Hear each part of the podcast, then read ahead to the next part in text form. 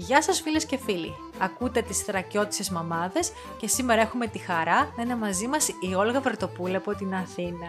Γεια σου Όλγα μου, τι κάνεις; Καλησπέρα Λιάννα, καλησπέρα στις θρακιώτισες μαμάδες. Θες να μας πεις λίγα λόγια για σένα; Και εγώ είμαι μια θρακιώτησα μαμά που λόγω υποχρεώσεων αναγκάστηκα να κάνω μια εσωτερική μετακόμιση, μετανάστευση, να έρθω στην Αθήνα λόγω των παιδιών ε, έχω γεννηθεί στην Καστοριά από γονείς στρακιώτες και την καταγωγή του πατέρα μου που ήταν από την Κωνσταντινούπολη. Μεγάλωσα όμως στην Αλεξανδρούπολη, οι ρίζες μου είναι εκεί, εκεί τελείωσα το σχολείο.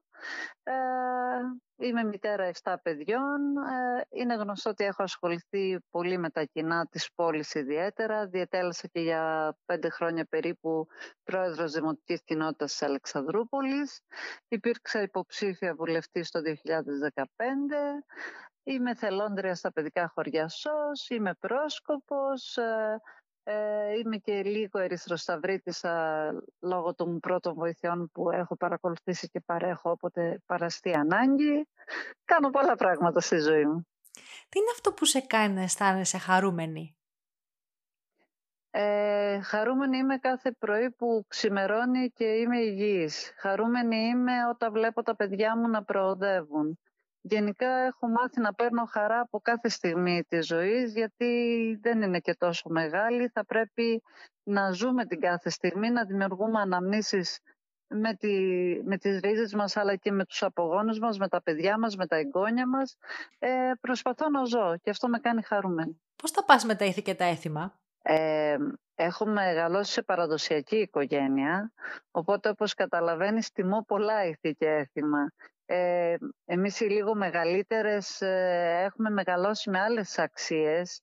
Ε, ήταν πιο δεμένες οι οικογένειες παλαιότερα. Ε, τιμούσαν παραδείγματος χάρη το Κυριακάτικο τραπέζι. Τιμούσαμε πολλές ε, γιορτές που σήμερα τείνουν να χαθούν. Ε, τα Χριστούγεννα, το Πάσχα, ο 15 Αύγουστο ήταν μεγάλες γιορτές που νηστεύαμε, που ετοιμάζαμε όλα τα παραδοσιακά εδέσματα.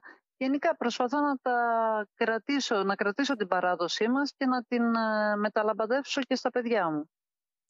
Έχεις κάποια αγαπημένη θρακιώτικη συνταγή; Κοίταξε, επειδή έζησα αρκετά χρόνια στη Σαμοθράκη, όπως ε, ίσως ξέρεις, έμεινα 15 ολόκληρα χρόνια στο νησί, ε, έχω μάθει πολλές σαμοθρακίτικες συνταγές, όπως ε, παραδείγματος χάρη το γεμιστό κατσίκι με τον παραδοσιακό γόμο, το γλυκό της Σαμοθράκης, το χασλαμά, ε, πολλές πολλές συνταγές και αρκετές από την Κωνσταντινούπολη που μου τις είχε μάθει η γιαγιά μου. Όλγα, νιώθεις ότι οι γυναίκες της Θράκης διαφέρουν σε κάτι από τις γυναίκες των μεγάλων αστικών πόλεων; Αυτό είναι το μόνο σίγουρο. Ε, γενικά οι Θρακιώτες είμαστε άνθρωποι, επειδή ως επιτοπλίστων είμαστε, έχουμε ζήσει την προσφυγιά, ε, ξέρουμε τι είναι να νιώθει κάποιος ξένος, έχουμε μάθει να είμαστε φιλόξενοι, αγαπάμε πιο εύκολα, ε, είμαστε πιο προστατευτικοί, πιο ανοιχτόκαρδοι αν θέλεις άνθρωποι. Κάτι που νομίζω ότι ζώντας τώρα δύο χρόνια στην Αθήνα δεν το έχω δει. Οι άνθρωποι έχουν κλειστεί στα καμπούκια τους ε, ζουν, ξέρεις, στα κουτιά διαμερίσματα. Ε, θα σου πω κάτι που μου έχει κάνει απίστευτη εντύπωση, γιατί κινούμε με τα μέσα μαζικής μεταφοράς. Μπαίνεις μέσα στον ηλεκτρικό και δεν ακούς να μιλάει κανείς με κανέναν. Κάτι που εμείς δεν το έχουμε, ας πούμε, στην πόλη, που θα περάσουμε, θα καλημερίσουμε όλο τον κόσμο μέχρι να πάμε στη δουλειά μας είναι πολύ αποξενωμένος ο κόσμος. Ίσως φταίει και η κατάσταση τώρα με τον κορονοϊό και τα λοιπά, όλα αυτά που βιώνουμε, που είναι πρωτόγνωρα, αλλά νομίζω ότι και πριν δεν ήταν καλύτερα τα πράγματα.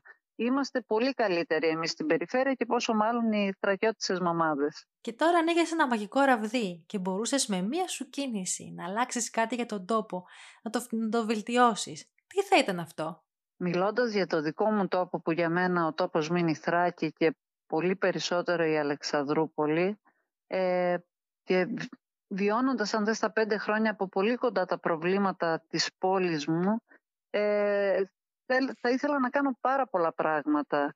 Ε, αυτό όμως που σίγουρα θα ήθελα να ξαναζωντανέψει θα, θα ήταν το χαμόγελο των παιδιών που έχει χαθεί πίσω από τις μάσκες. Θα ήθελα να δημιουργηθούν πολύ παιδότοποι στην, στις πόλεις, να βλέπω τα παιδιά να κάνουν πολλές δραστηριότητες, γενικά να ξαναγυρίσει χαρά. Νομίζω ότι αυτή τη στιγμή λείπει χαρά.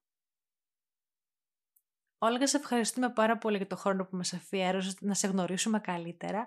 Σε ευχόμαστε μέσα από την καρδιά μας να είσαι γερή, δυνατή, υγιής, να χαίρεσαι την όμορφη οικογένειά σου και να πετυχαίνεις πάντα αυτό που επιθυμείς, χωρίς πολύ μεγάλο κόπο.